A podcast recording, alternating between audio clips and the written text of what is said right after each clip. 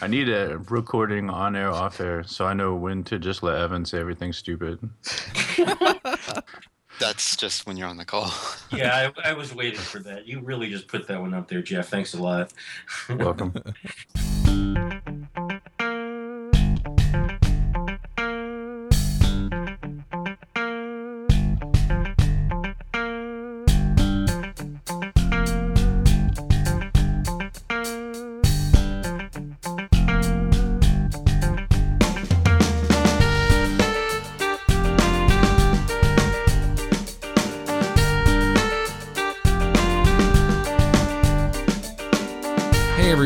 welcome back to the Ruby Freelancer Show. This is episode three, and this week on our panel we have Eric Davis. Hello?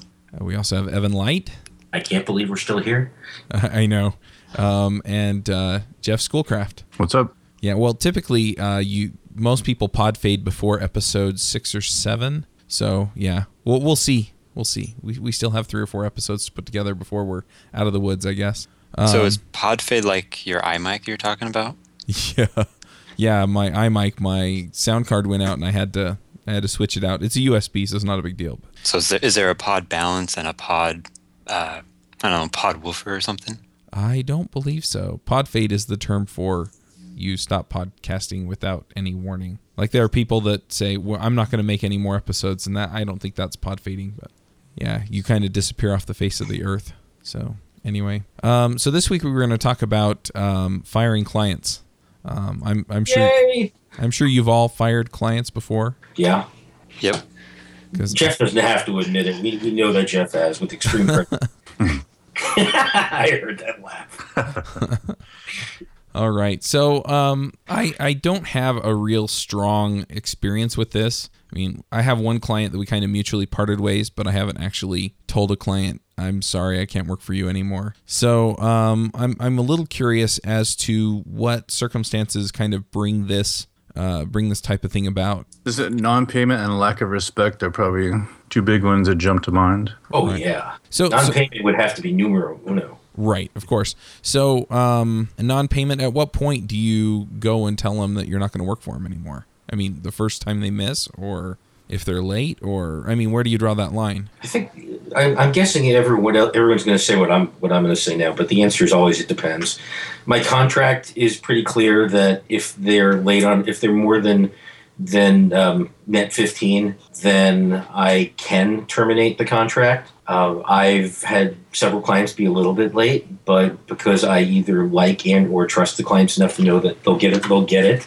They just haven't gotten around to it yet. I'm often just okay with it because I have enough in the bank. I'm not worried about getting paid every two weeks. It's just it's nice for the clients to be consistent.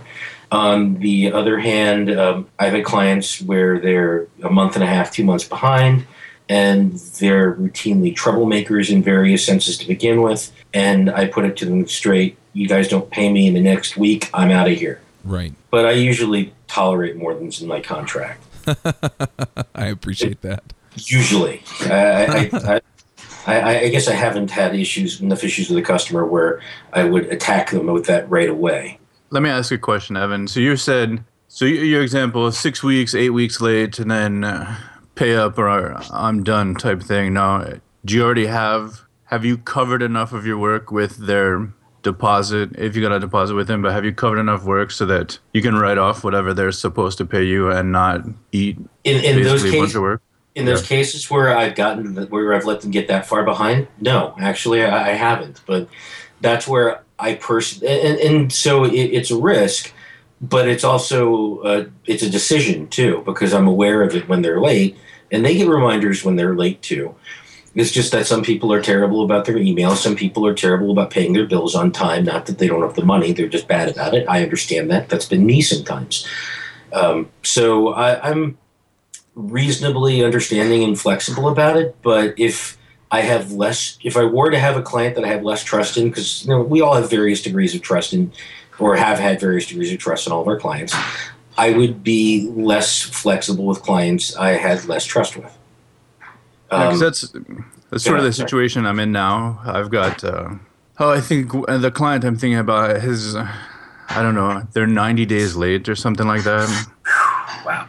Ridiculous. And uh, I mean, I had the lawyers send a pay up letter, and so I'm at the point don't have a deposit that will cover that. And they're one of my longest uh, clients, and uh, they've been fairly good with fairly good with paying me in the past. I've had a couple issues with them, and Eric will tell you that I should have fired them a while ago. But so I'm in that situation now, still waiting for the check if the check's ever going to hit. But at some point, I've got to decide if am I going to cut my losses and just send them to the fu pay me a, uh, but I'm gone video or just.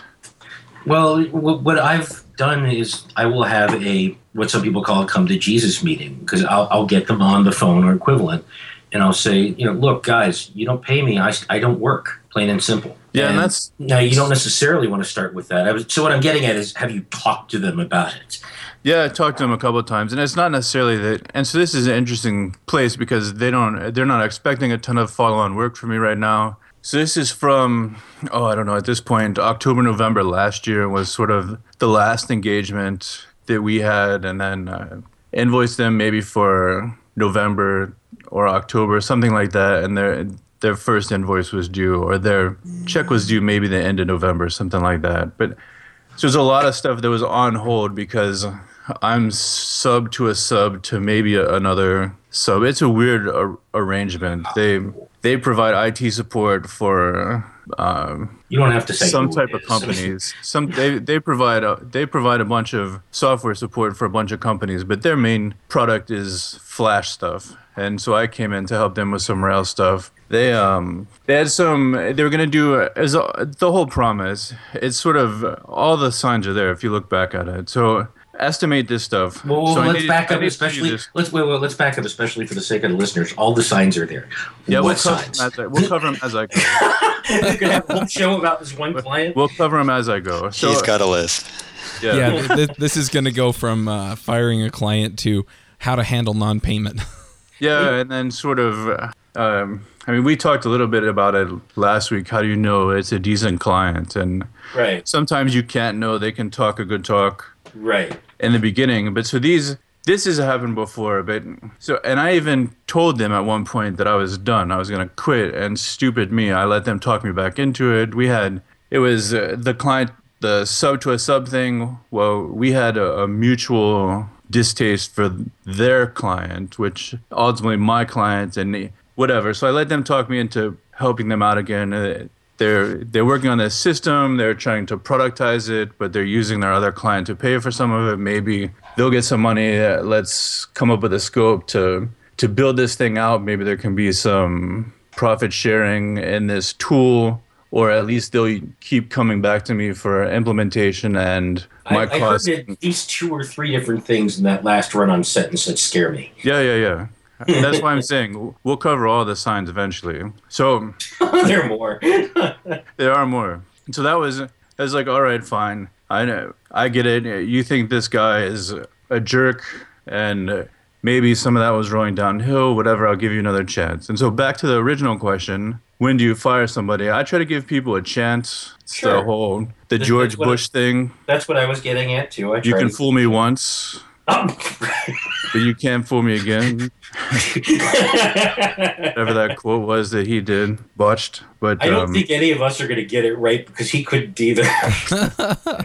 but um, so finally, I talked to them, and so I use I use uh, Cashboard for invoicing, and so it's because of them this client that I have automatic reminders set up so that, and this is annoying as hell, but every three days Cashboard sends them an email that says your invoice is late with the PDF with the login to the to the thing, and now we're going on 90 days. So they've gotten 30 some emails from this. You would think they would just get tired and say, "Hey, stop sending me damn emails. I'll give you whatever payment they need to give me," but they haven't. So uh, emailed, called, called my customer, called the CEO of my customer's company. I am it's like they disappeared. Oh, we're moving offices. We'll get back to it. We have a part-time bookkeeper. We'll get to it.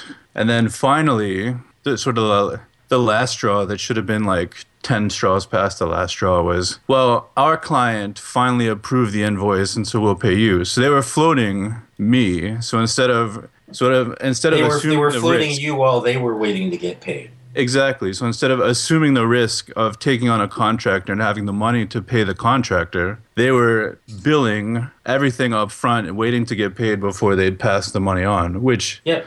is a horrible way to run a business. Yep. And thankfully, because of them, I pay everybody like within hours of being invoiced. It's my sub. I mean, Well, that's how that, that's how we learn how to do stuff like that, right? When we're treated badly, we learn how we want to be treated. right. Yeah. I, I've, I've I've been in this in a similar situation before, and it's why I try to pay my subs on a timely basis too when I do have them. Although that's a whole different topic. I generally don't like having subs anymore, Yeah. and we could have a whole different discussion about that. But that shouldn't be this talk, uh, this uh, this particular podcast. I think. Yeah. So I mean, that's always.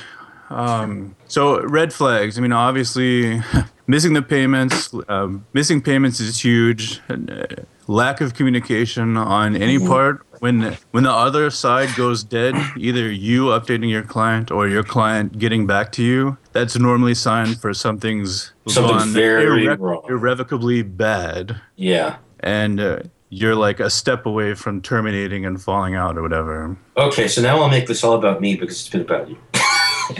no, you, no, no, but seriously, because of lack lack of communication, that was a primary reason that I fired a client most recently. Um, this was oh, I don't know, maybe six months ago, maybe a little bit less.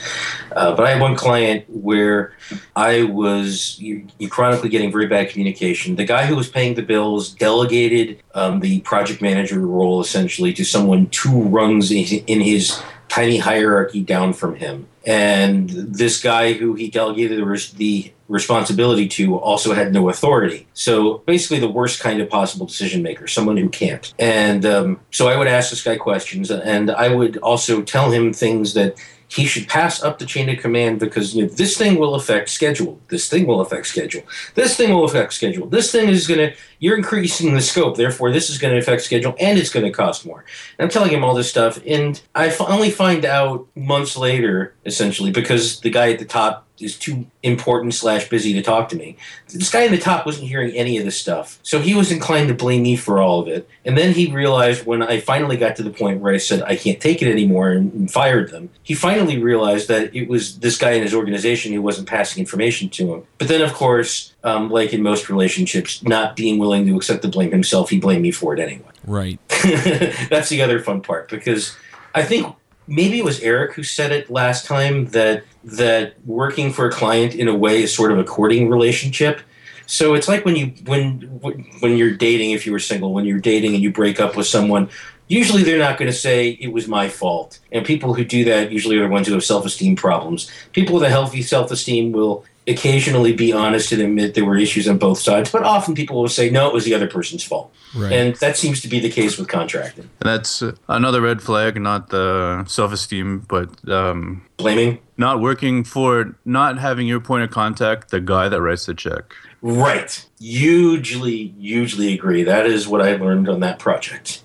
Yeah, that that was uh, I, I ran into that kind of with one of my uh, clients, and basically the way that it worked was um, they kind of delegated one of their design staff to manage me to help keep up their application, and um, so he wasn't writing the articles. It was kind of a news site. Um, he wasn't writing any of the articles. He really wasn't uh, putting together any of the main graphics. Um, he was kind of in, in charge of the overall design. And uh, initially, they had they had somebody in there who had done project management and knew what she was doing, and you know was gung ho about the project and really kind of got um, what needed to go on. And so. Uh, she could get the stories together. She could uh, clearly articulate what they wanted, um, and then get get the stuff done. And she wound up leaving them, and and I wound up getting passed passed from the like the top boss to the next person down boss to this guy that just he didn't have the experience to manage somebody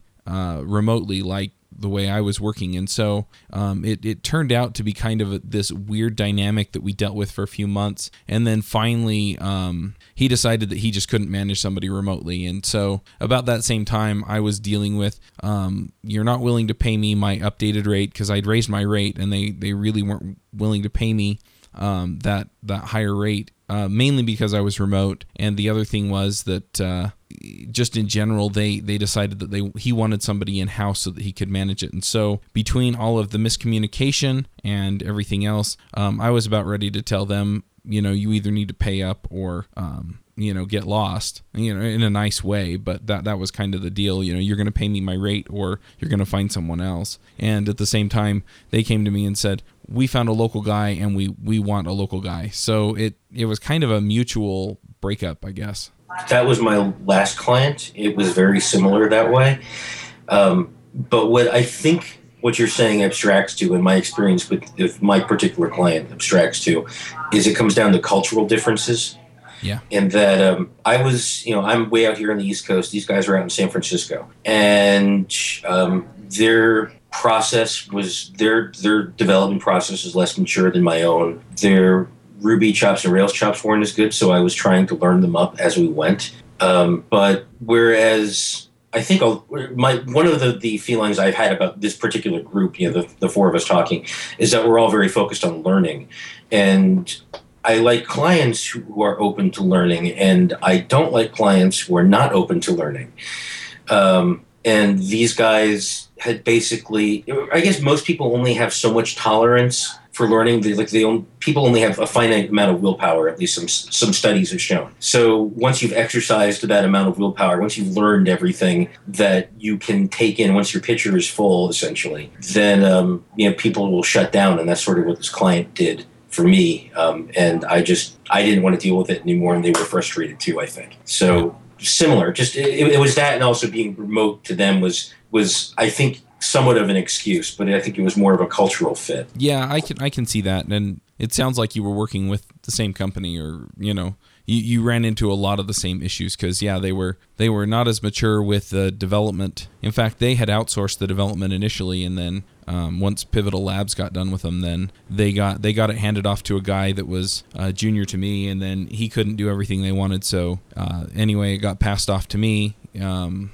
and uh, anyway, it was just kind of the way that it was. I mean, I had a way of doing things. I tried to, you know, help them understand because they were already using Pivotal Tracker and a lot of the other tools that I use. But yeah, they just didn't quite get um, the development process behind something like this. So right. So what I what I hear out of this and something I, have kicked around before is an idea. Maybe we need to, to collaboratively write a contractor patterns book.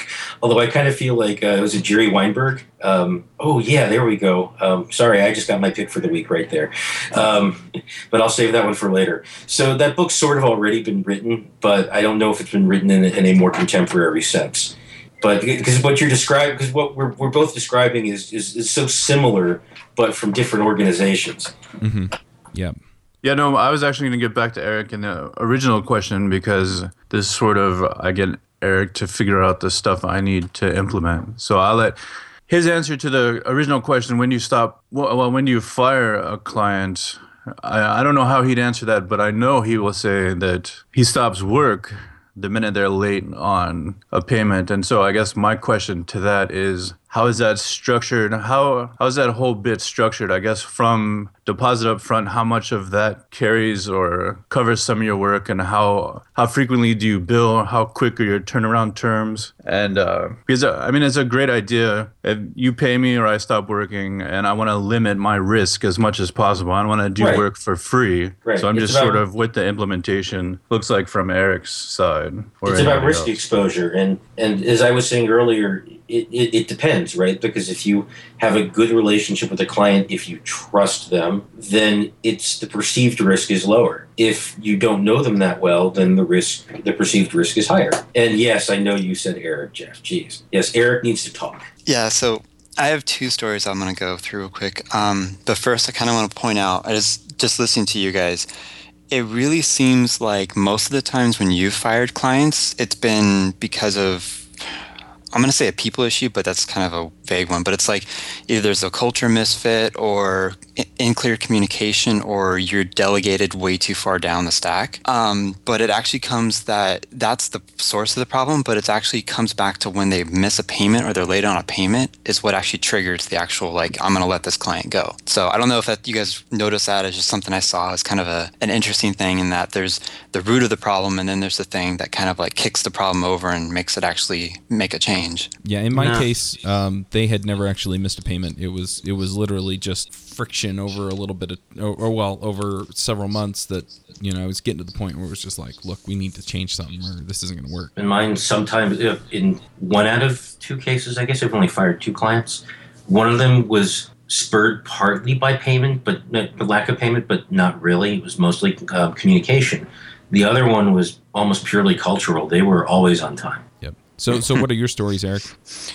Um, okay, so there's two times I fired or let a client go that I can think of. I've done it more than that, but these two, I still draw on what I did. One of them, basically, they paid on time. It was a good kind of financial relationship. Um, the work was interesting. It was fun. It was for, you know, pretty much a brand name type company.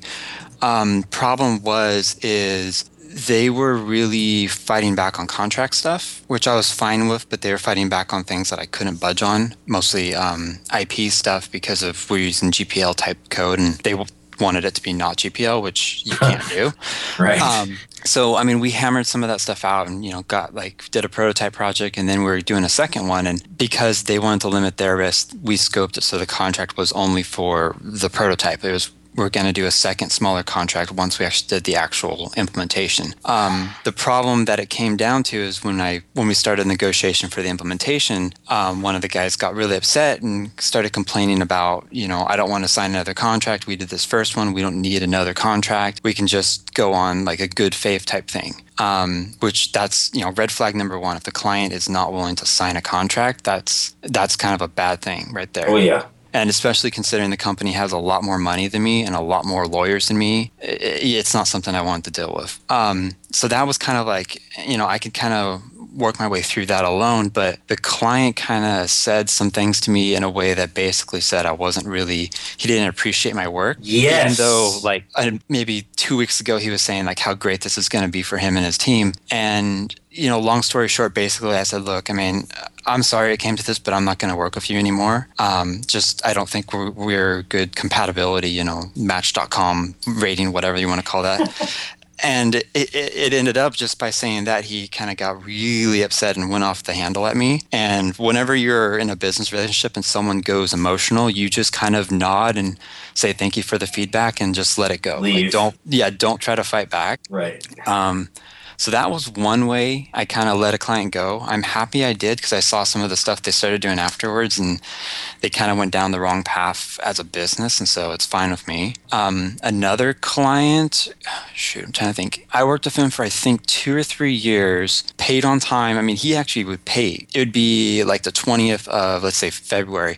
He would pay me for March's work. I haven't even invoiced him and he'd send a payment, just approximately how much it would be. Um, great guy, really quick with feedback, everything, you know, kind of ideal client. But due to circumstances in his work, he basically got promoted and lost some people on his team for various reasons and just you know a whole bunch of things happened and he actually lost a whole bunch of time for me to work with so it came down to from what used to be a couple hours a week of you know communications really prompt stuff to like I wasn't hearing from him for three or four weeks at a time. And because I wasn't in contact with him, my invoices started getting paid later and later and later. And it got to a point where every month he was late about 15 days, which isn't a big deal. But coming from someone who's paying early, that's a huge change. Yeah. And so it ended up, I ended up working with him saying, like, you know, hey, I know you don't have much time to kind of help manage or plan this. I did some of it for you, and I kind of put the project on life support so it at least function. And then when the contract came to be renewed uh, in December, we basically both agreed to kind of just let it go for now and come back to it later when he has time. So to go back to the dating metaphor, it's like your girlfriend became someone completely different.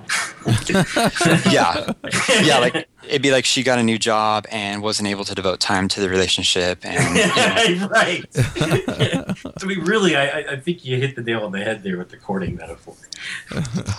so i mean that's been those are the two that come to my mind and it kind of the lessons i learned kind of from the first one is I mean, I call it my zero BS policy. Um, I actually don't say BS. I say the actual real word for it, but you know, family podcasts, all that. But it kind of like if someone's gonna insult me personally or you know, do things that I personally don't feel comfortable doing, that's something I don't want to deal with. And I try to, you know, try to tell the client and see if they're doing it purposely or if it's an accident. And if it's on purpose, then I try to like get away from them and get out of the project. And the other thing is, you know, like I said a minute ago, is payment. I mean, if people are late on payments, it's that's a big deal to me. I mean, I I have enough leads, enough work that I could work with someone who's going to pay me. So I don't have to worry about like chasing down payment and then figuring out how I'm going to make the mortgage on my house and all that each month. So I want, I want to go back to Chuck on this for a sec because you made, you got me thinking again, which doesn't happen enough, obviously. Uh, I just I had to slam that ball before someone else did. we got we, we got to exercise that mental muscle, huh? yeah, you guys have to catch these rebounds here. Um, you, you have to slam dunk the rebounds. I really blew that metaphor. Anyway, so Chuck, when you had that cultural non-fit, one thing that Eric mentioned to me that, that or mentioned to me, mentioned here that, that that clicked. He said something about essentially being disrespected by the client. Did you feel that too when you with that that client where you said you had the cultural mismatch? Um, I did a little bit from the guy that was managing the project. Um, but the other thing was that I mean, I was maintaining this application for basically this entire branch of this uh, of this very very large company, and it was funny to me how I kind of got pushed off as kind of a side interest. Mm. And so uh, I don't know that it was disrespect so much as they, they really just didn't appreciate what I was putting putting together for them. Well, the reason I ask because you know Eric again Eric said this that I think to some degree as freelancers, whether we want to admit it or not, we we all suffer a little bit from the prima donna syndrome, just a little that we want we want people to pay attention to us. But I think in, in mostly a healthy way, though, that we want we want them to acknowledge the business value that we're giving them. Um, in my particular case, my ideal client is someone, and I think this is probably true for you guys. Um, maybe not Jeff with some of the things I heard him say, but we'll see. That um, we want our clients to be more like partners to us rather than, and not in the dating sense, but we want them to be more like business partners rather than clients retaining us and we're just servants. I've I've worked for clients where I've operated in a servant like um, role where it's here's stuff that's broken can you go fix it? And i'll do that occasionally uh, but it's not my it's not what i prefer. I don't enjoy it nearly as much and i don't give the client as much value because they don't they don't give me the opportunity. Um, and I'll try to give them more value occasionally and find they're usually not interested. Um, the clients who involve me more are the ones that I like working with more. This client I mentioned where I was delegated two rungs down the hierarchy, they very much treated me as a servant. It was here, we're, we're paying you a lot of money to not have to worry about these problems. Just magically make them go away. We don't want to know anything about it. And as we all know, you can't have a project like that because without that communication, you don't really know what problems it is they want you to solve. So you solve the wrong ones. Right. Or you solve them the way that's not going to work, like, you know, using technology to solve a cultural issue. Right. Yeah. Yeah, one other thing that I want to point out is that this this particular client that I had issues with, um, they they did hire a local guy, and I think they were paying him quite a bit less than they were paying me, and I, I think that kind of uh, I, I think that hurt me a little bit as far as being able to maintain the, the relationship because I think I think the guy that I was working with he didn't quite understand why they were paying me so much. Um, the other issue um, that I ran into was basically, oh man I hate that. My mind just went blank. Well, here, Chuck. Uh, the thing you talked about about you know don't know why someone's paying someone that much. I don't know where I heard it, but that's called the shrink principle or something like that. It's where someone will pay a consultant as m- much money as they need unless it costs less to pay a shrink to help them deal with the stress of having that problem. so if the shrink is $200 an hour, they can just deal with the stress of having that problem for the rest of their life for $200 or if the consultant's 150 to fix the problem, they'll pay the consultant.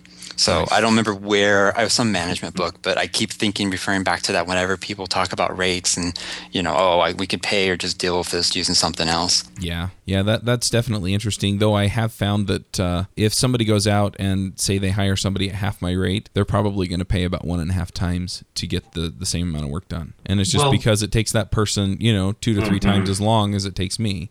It's not just the time from uh, start to feature release, but it's the it's also the time that you spend maintaining it afterward. So Yes. so so you're sacrificing both the quality and the your time to market by hiring somebody at a lower rate. usually the way it works in the market is you get what you pay for. Yeah. If you if you offer thirty dollars an hour for an iPhone developer, um, where have you heard that lately? But if you offer thirty dollars an hour for an iPhone developer, then you're going to get you know probably really shitty code that might or might not work, that might crash routinely, might be hell to maintain. If you pay them the typical market rate, that's supposedly somewhere around one hundred fifty an hour, you probably get something that works pretty well and is reasonably maintainable and extensible. Um, that you know give or give or take some variance, you do get what you pay for. Yeah, absolutely. Yeah, one the one other thing that I was going to point out was that in a lot of cases, um, this client didn't understand the development process much because I mean the guy was a, a graphic artist that was managing me, and so uh, some of the things that were bothering them were relatively easy to fix, and so I just go in and fix them. I mean, you know, I'd, I'd crank out like three or four stories in a couple of hours because they were so simple. But then then they'd uh, they'd come back with something that was a little bit more involved that tied into a, a bunch of other areas of code, and so I'd have to go in and you know run the tests and make sure that everything was was buttoned up nicely so that it worked the way they wanted to. And uh, I found that they'd get frustrated then because I wasn't cranking out this one feature in you know half a day. It was taking me two days, Oh, and I was only working for them two days a week. So um, you know I'd crank it out in, in a couple of weeks is really what it felt like to them. And uh, you know it, it it's really hard to educate a client that you know doesn't really want to hear your quote unquote excuses. They you know they just want to see you crank code out as fast as humanly possible. So and that's someone you fire right there. yeah. I mean, uh, one thing that I was going to mention in a pick, um, but it, it's a really weak thing, is that um, you know have a website, and that's kind of a no-brainer. Have have a website, just have fairly simple content that doesn't that's not going to change very often. And in my case, on my site, I very clearly state these are the principles of, of how I work, and and I really do stick closely to them, and I really do mean them. And some of it has stipulations about how I expect my clients to behave as well. It, it's a little more indirect that way, but that I mention partnership, I mention win-win, and to some degree, the things that I say obligate my clients. hmm And and if they don't behave that way, then yeah, that's a, the what you describe is the kind of person I would totally can. Yep, absolutely. So one thing that I want to jump in on um, is how do you fire them? I mean, how, how many warnings do you give them? Um, do you kind of back things off slowly? Or you know they miss a payment, you come up and you say, if you do this again, you're gone. You know, or and and how delicately do you do you express that? I'm uh, I'm actually not the right person to ask. I mean, uh, having waited that's why I wanted to go first. having waited 90 days for this uh, client to to send me payment. I mean, uh, I don't know. I think the the three day reminder or automatic reminder from the billing system maybe once. Uh, might be a decent idea, but I mean, you said in the beginning you understand that uh, people make mistakes or whatever. It's hard to you forget to pay a bill or whatever, and uh, it's easier for me to run somebody else's life than my own life. But I mean, I think those excuses are sort of BS and so hopefully I can I can turn this around and use it myself. But if if you're important enough for somebody to hire to do some job to help their business make money, you should be fairly important to get paid.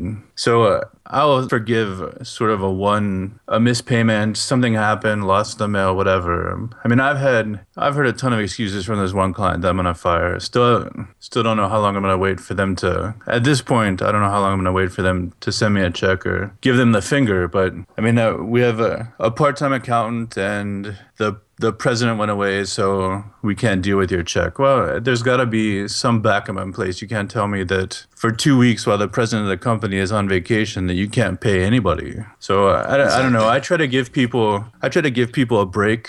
I mean, uh, you forgive them once, and if if they make every amend, I mean, there's some clients I've had that will pay me in hours. They'll wire me the money, they'll PayPal me the money. They said, "How do you want to get paid?" And I'll tell them, and they'll do it. Jeff, let me interrupt But you. then- Ask, ask you a question though. But then Um, but- interrupt me in a second. But then Okay. you have the customer that's, oh well, we're 30 days late. I'll send you another check in the mail. F you, buddy. Wire me some money and don't, or drive down from New York and bring me the money. I mean, Okay, so that the reason I wanted to interrupt is I'm trying to rectify the "f you pay me" that, that you're saying right now, essentially, with the I'm putting up with the client taking this long to pay me. How are you? well, see, this is the thing. I the, the, the real question is, how are you justifying this to yourself, waiting this long? well, the justification is I'm not. Uh, the justification is I'm not doing any any work, so I'm waiting. So for me, I'm just waiting for this last check to come in before I shut them off. Okay. That's my justification. And at some point, I've got to ask myself, do I want to keep waiting for the check, uh, which is not an insignificant amount of money, but it's money that I'm going to lose. But uh, so how long do I want to wait before I just forget it? I don't even want to deal with you people at some kind of termination, but hopefully Have you considered sending a collection agency after them, or have you already tried? I haven't. I haven't sent a collection agency after them. I did get uh, lawyers to write an F you Yeah. pay me Right. letter, and so that should have been received. Well, I got my copy of it. I don't know, ten days ago, something like that, and still no word um, from them. So at some point, I mean, I, I get voicemail. I try to leave voicemail. The inbox is full. emails don't get responded to. And the automatic emails don't get responded to. Instant messenger is not responded to. So I mean, they've basically gone dark for whatever reason. Right. But but no, back to the original question. I mean, I try to forgive once, especially if they're really good about making it up to you. If if they genuinely feel mortified that they missed a payment to you and do everything in their power to make it up to you, then uh, that's probably an awesome client to have around as long as they don't Yeah. Mess up again. But the flip side of that is if they miss it and it's no big deal, we'll pay you when we get to you. We'll pay you when our client pays us. We'll we'll send you a check and you'll get it when we feel like it. Then F Right. you. If you pay me, right? that will be linked in the show notes for sure. I think I'm going to go register the domain F you pay me. Maybe you should. All right. So, uh, Eric, it seems like you've you've got some experience uh, kindly cutting people off, saying bye bye. Um, what what do you do typically? Um, let's see. Trying to think back. So the the really bad one that I let go a while back, the one the prototype, and then didn't do the contract for the second one. That one, due to the time it took for contract negotiations, I was actually. I actually was got all the payment from them, and so it ended up like you know contract negotiations we're doing over email. It's back and forth, and it's you you kind of feel when an email is kind of getting like okay this is really unproductive. People are like talking past each other, and so I just picked up the phone and talked to him, and you know it was that was the moment of like oh I really shouldn't be working with this guy. He's going off now, but I just kind of told him like I'm not gonna be doing any more business with you. You know, best wishes, all that, and let him go. And because the previous contract was done and I had on my payment, it was kind of a, a quick band aid, like, you know, just tell him I'm not, you know, working with him and moving on. Um, kind of my longer term client that um, got really, really busy during the time, like I said, he had. He was paying like before the I even invoiced a couple months, but then a few months, like actually his accounting department lost the invoice, I think once or twice. And I would say, Hey, you're you're late on a payment, what, what's going on? And he would I mean this is all through email too. He would basically say, Oh, let me check with accounting and then like five minutes later he's like, Yeah, accounting doesn't have it. Can you resend it? I'll I'll take it down to their office and deliver it to him directly. And then two days later I have the wire coming through to my bank account. So I mean, he was really good about that. Um, and with him, it just kind of came like kind of like what Jeff was saying. He just started going dark for longer and longer, and I think it ended up like I think I talked to him like twice in a month. By the time we kind of decided like let's just part ways, and it was very you know very nice. It's like you know if he comes back to me and says, hey, I have more time, you know I want to work with you. You know I, I have a lot of the respect for him, so I'll pretty much sign him again with probably you know a bit larger deposit just in case he goes dark again. Um, let's see. Other clients, I've told some an email just, hey, the project's done. Um, you know, I'm I'm not going to be working with you, or you know, they'll get back to me and say, hey, we want you to do more work. I'm like, I'm sorry, I'm I, I'm I'm busy, or I'm just not able to to take your your project at this time, and kind of kind of try to be nice about it, and kind of point them to other developers or refer them to other places they might be able to get the work done, and you know, try to try to be the good guy. Um, you know, in the back of my mind, I know like I'm not working with these people anymore because they ticked off these three boxes on my do not do list. But you know, it's pretty much being try to be as nice as possible. Right. The other version of that is, I mean, you, you want to be helpful. I, you want to be professional. Don't burn bridges. All that nonsense. Not nonsense, but so I mean, so I would send. I've done it. The first time I tried to fire this client and then stupidly took them back. I mean, it was an email. I I told them uh, I thought we were going in different directions. I wanted to to do other things. I I said it wouldn't be for four to six weeks. I'll finish up whatever I'm working on. I'll help transition you to another developer. I could even help you find another developer.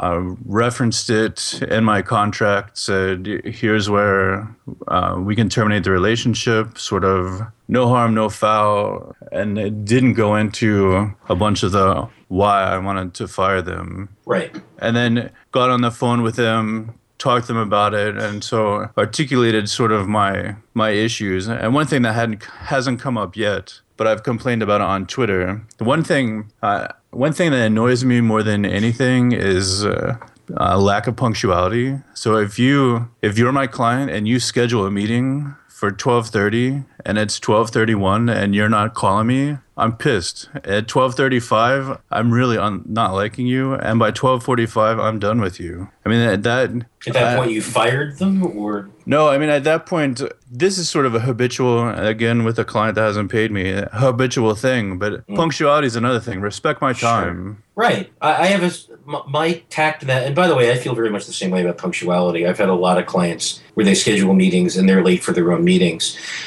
And um, I probably should be very upfront with my clients about this, but when they're late for their own meetings, I'm billing them for that time because they asked me to be available and I'm available and I'm waiting for them. Mm-hmm. So that that's time where they they asked me to obligate to them and I did. So either way, it's their time. No, and I was pissed. I, I, know I'm cutting you off, but you've done it enough, so I don't feel I, that bad. I, I, just, Jeff, it's okay. I, the uh, so the thing that has always pissed me off was the dentist or doctor's policy that if that there's some fee for a missed appointment, like forty five dollars, that had always chafed me, and uh, more because when you get into the dentist, and that dentist not so much, but when you go to the doctor and you have an appointment, especially pediatricians, you're waiting forever. I mean, I have a nine o'clock appointment. I get seen by the nurse at nine, and then I'm in the back room waiting for the doctor to come in and look at my daughter, and it takes 35, 40 minutes. But there's a sign on the door that says, uh, if you're late for an appointment or you miss an appointment and don't give us 24 hours notice, we're going to charge you 50 bucks or whatever it is. Right. And I've always gone back to them and said, all right, so if you're late coming back to see me, are you going to credit me 50 bucks for this? and of course they won't. And they wanted me to sign some, not me, but they had this whole new policy where you had to, patients had to sign. If you're late or miss, you have to pay this thing. And so that had always pissed me off. But I mean, it makes sense to what you're saying. If, if you want a meeting with me and it's going to be 30 minutes or an hour, then uh, I'll just enter it in my time system, and whether you show up or not, that hour is gone, and you're paying for it. I mean, yeah, so it behooves you to be there. Yeah. Um, so I, when I have fired clients, I also try to be nice about it. Try not to burn bridges.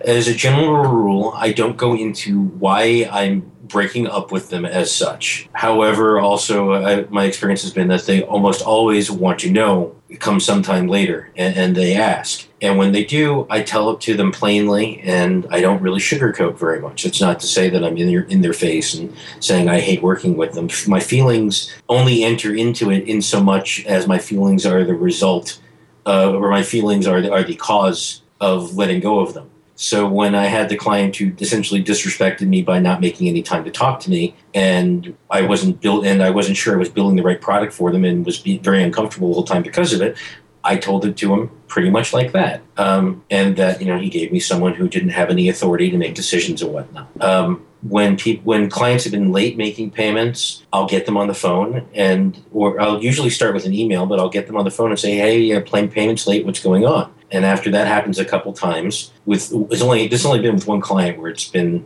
like a month and a half. And with them, I said one week, and uh, and I'm gone. You have to get it to me one way or the other. Um, and in their case, they actually wired it to me. And the relationship wasn't nearly as good after that, and I knew that was going to be the case. But you know, I didn't know else how else to deal with it because they wanted me to keep working with them, and well, f you pay me. So uh, I guess I'll, I'll echo a lot of the other sentiments. It's it shouldn't be personal when you when you you give them that notice. I usually start by doing it in writing first to make it less personal. Um, so it, if again the relationship metaphor, it's a little bit like a dear John letter. Um, how it how it often starts off, but again, not not the sappy kind. And um, and then it usually progresses from there. Where if they want more information, fine. If they don't, then we just close up shop. And it's kind of been, I guess, 60-40, as in you know who wants talk back and who doesn't. Yeah. I think uh, to wrap this all up, I think the sooner you can deal with it, the better. I mean, uh, if, if you can avoid firing a client, fine. If you can't, do it as soon as you can because it's just going to fester and Yeah. somebody's going to be more miserable at the end because you didn't take care of it ahead of time. I mean, this whole thing, Evan and I hate people being late to a meeting. And uh, I don't think I've ever articulated uh, to a client that, look, schedule a meeting. I expect you to be there when you say it, mostly because I expect people to understand that you're asking me to be there. You should have the common courtesy to be there. But so, I mean, maybe that's on me that I'm not articulating that point. But if I get that out of the way soon enough, then we can either work around it or we can't. But the sooner that gets done, it's not going to be three weeks or six weeks or six months of rage because they haven't showed up to a meeting or whatever the problem is and finally uh, you hit your breaking point and then go off on them Well, it's, it's a mindfulness thing, right? You have to identify that this is something that's really pissing me off. And if, if it's if it's really bothering me or you, as it were, that much, then I need to take some kind of action on it right away. And and if you don't take action on it right away, then it's on you for not taking action on it because they, they can't reach your mind. Um, and, and same for me too. Um, which is why when when I have an issue with a client, I try to raise it as soon as I possibly can. Uh, I try to do it more subtly at first and then progressively more actively as time goes on because I don't want to make waves. But um, yeah, okay, I think I'm done there. Well, yeah, and, and, and overall, I think that makes sense. You know, if, if you can save the relationship and make it work Right. for both of you, then you do it. And if you can't, then you want to do it as kindly and professionally as you can. and quickly as Yes. possible. I think Jeff, you really nailed that one right there. This was I'm gonna I'm gonna totally credit Eric with this one. The first time I fired a client, it was because Eric got me to read Book Yourself Solid, and there's that velvet rope policy that came up I think in the last session, and that velvet rope policy was really really what had me fire the client. So if you all anyone listening to this, if you if you feel like firing a client, pick you pick yourself up the Book Yourself Solid book, and maybe next thing you know you'll be firing a client. All right. And with that, we'll get into the picks. um, so let's go ahead. Let's start with Evan. Oh man, I thought we were doing this in alphabetical order. Uh, we can. No, okay, fine. I'll go first this time. So, um, going into the show, I didn't really have any picks, but then I realized, uh, and Chuck wanted me to mention some inane stuff I do in my spare time. I can talk about that some other time. Instead, I briefly alluded to a book by Gerald Weinberg. Uh, it's called Secrets The Secrets of Consulting A Guide to Giving and Getting Advice Successfully. And um, this was the book that sort of had me change, or sort of, I wouldn't say sort of, had me change how I do my business instead of really just acting as a contractor, it, it got me to give more advice to clients, whether good or bad, perhaps. Although I, I tried anyway, I'm not going to caveat that further. Um, so get the book. It's a great. Oh, right. Something Eric said earlier. Usually, why do people hire contractors? Usually, it's this. This book has the answer for it. Usually, it's because it's a people problem in one form or another.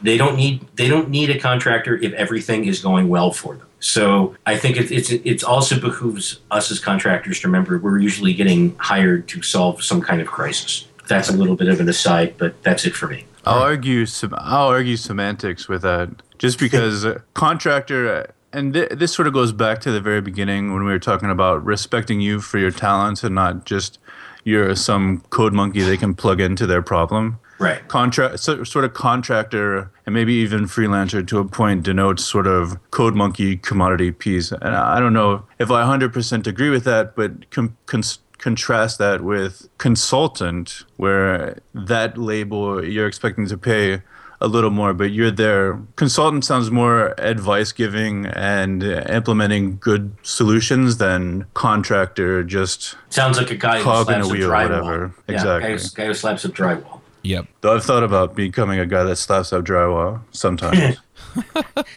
All right, Jeff, what are your picks? uh, I don't, I don't have good ones. I spent I spent a bunch of time in iOS pushing out an app, so I don't have a ton of stuff. The the one thing that came across my desk today was um, who's doing it? Stanford.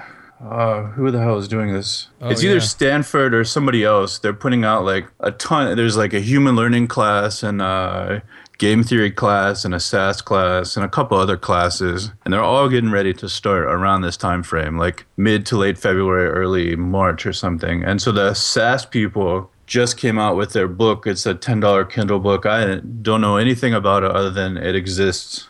But uh, I'm curious. It's either st- oh, it's Berkeley, so it's Berkeley, not Stanford. But I, I the Stanford stuff is great on iTunes U for iOS stuff. But I'm into the Berkeley, so that'll be my second pick, Stanford for iOS. But the Berkeley book, it looks ten bucks. It looks interesting. Uh, I'm curious to see how SaaS is going to be taught in an academic sense, and sort of Stanford. I guess you expect SaaS to be. I don't know. They they sort of seem to have all these startup incubator type programs. Stanford does. I'm not sure that Berkeley has that same reputation, or I'm just not aware of it. So I'm curious how that book is going to fit into an academic sense. And then the iTunes U, I'll give you a link. But Paul Hegarty, or I think that's his name, does the CS193P iOS stuff. They just published the most recent semester, so last semester's updated for iOS 5. I mean, awesome. Free, totally free, but awesome stuff. Yeah, that that's all cool. I actually got the same email about the SaaS book because I signed up for the class too, so should be interesting. Eric, what are your picks? So I have two picks today. Um, they're kind of around a theme of like perspective. Uh, recently, I've been kind of you know looking back at like what I'm doing and trying to take a bigger picture of things. Um, the first one is a presentation. It was done at FutureRuby in like 2009 by Dr. Nic. Um, basically, he talks about how to live with managing a thousand open source projects. It's it's a really funny presentation, um, but some kind of there's some good stuff in there, and it really talks about like scale. Um, if any of you have ever looked at my GitHub page, you might notice I have over 211 public repos right now. Probably 80 to 90 of those are like actually open source plugins or projects I've started on my own. So that whole presentation is really interesting to me, just because I'm kind of drowning in trying to support everything. Um, I guess if you don't want to watch it, it's like a I don't know 10 or 26 minute presentation. The summary for it is like dump stuff that doesn't work or you don't care about anymore. So, you know, just because you wrote some piece of code doesn't mean you have to maintain it for the next 50 years. Um, but watch the presentations. There's pictures of puppies and a whole bunch of other fun stuff in it. Um, the second pick is a book I read called F It. Um, it's, I think it's from the UK, but it's kind of an interesting book. It talks about like really looking at your life and just saying F it to a bunch of things that don't matter. Um, it's spiritual in that it kind of bashes on a lot of spiritual stuff and it has a good amount of humor in it. It's pretty short. I think I read it in like about a day. But if you kind of have that problem of like feeling I don't know what I'm doing or I don't know where I'm going in my life or I want to, you know, try to shift and, you know, work on bigger problems, like I found this to actually kind of help me kind of get unstuck from some of that stuff and kind of ignore the stuff that doesn't really matter anymore. So um, once again, it's called Effit. Um, you're probably going to need a link for it because you can't search for it really easily because it's actually like the asterisk for it. okay. All right. Is that it? yeah, yeah, that's it this time. All right, sounds good. So uh, I have two picks. Both of them are related to marketing. Um, the first one is I am on the HubSpot mailing list, and so every so often they put out a short ebook on stuff. Um, and it's just, I mean, it ranges from SEO to managing your mailing list to you know all kinds of stuff like that. And uh, you know, I haven't read all of the uh, ebooks that I've gotten from them, but there's a lot of terrific content on there that really, uh, really just helps you figure out um, what to do and gives you some ideas on how you can market your business better. Um, the other one that I want to pick is the Third Tribe, and this is something that's put together by the folks over at Copyblogger and Darren Rowse and Chris Brogan. And uh, basically, they have like two calls a month where they answer people's questions about how to do marketing. And um, they also have like other workshops. So I called into a workshop on um, headlines. So basically how to uh, write a good headline for your blog or your podcast or whatever. And so uh, I, I listened to that. I'm going to be reading through the ebook that's related to that, and uh, just just terrific stuff. So uh, if you're looking at marketing, um, those are two good resources. HubSpot a lot of the stuff is free. They do have paid services that help you manage your marketing, and the Third Tribe is like 90 bucks a month or something, but uh, well worth it in my opinion. So with that, we'll go ahead and wrap things up. Um, I want to thank our panelists for coming. Uh, They, let me before you end. Let me ask two questions. uh huh. So the first one is: Did Third Tribe ramp up? Because uh, I was uh, I was in Third Tribe for about a year and left a couple months ago. I was trying to get rid of stuff that wasn't very useful anymore, and it just felt like everything had died off about the time I had left Third Tribe. Nobody was posting on the forums. Uh, who Chris Brogan was he the guy that started? He had just disappeared basically. There was all, all this stuff coming out with premise, and I don't know. It felt like there were other.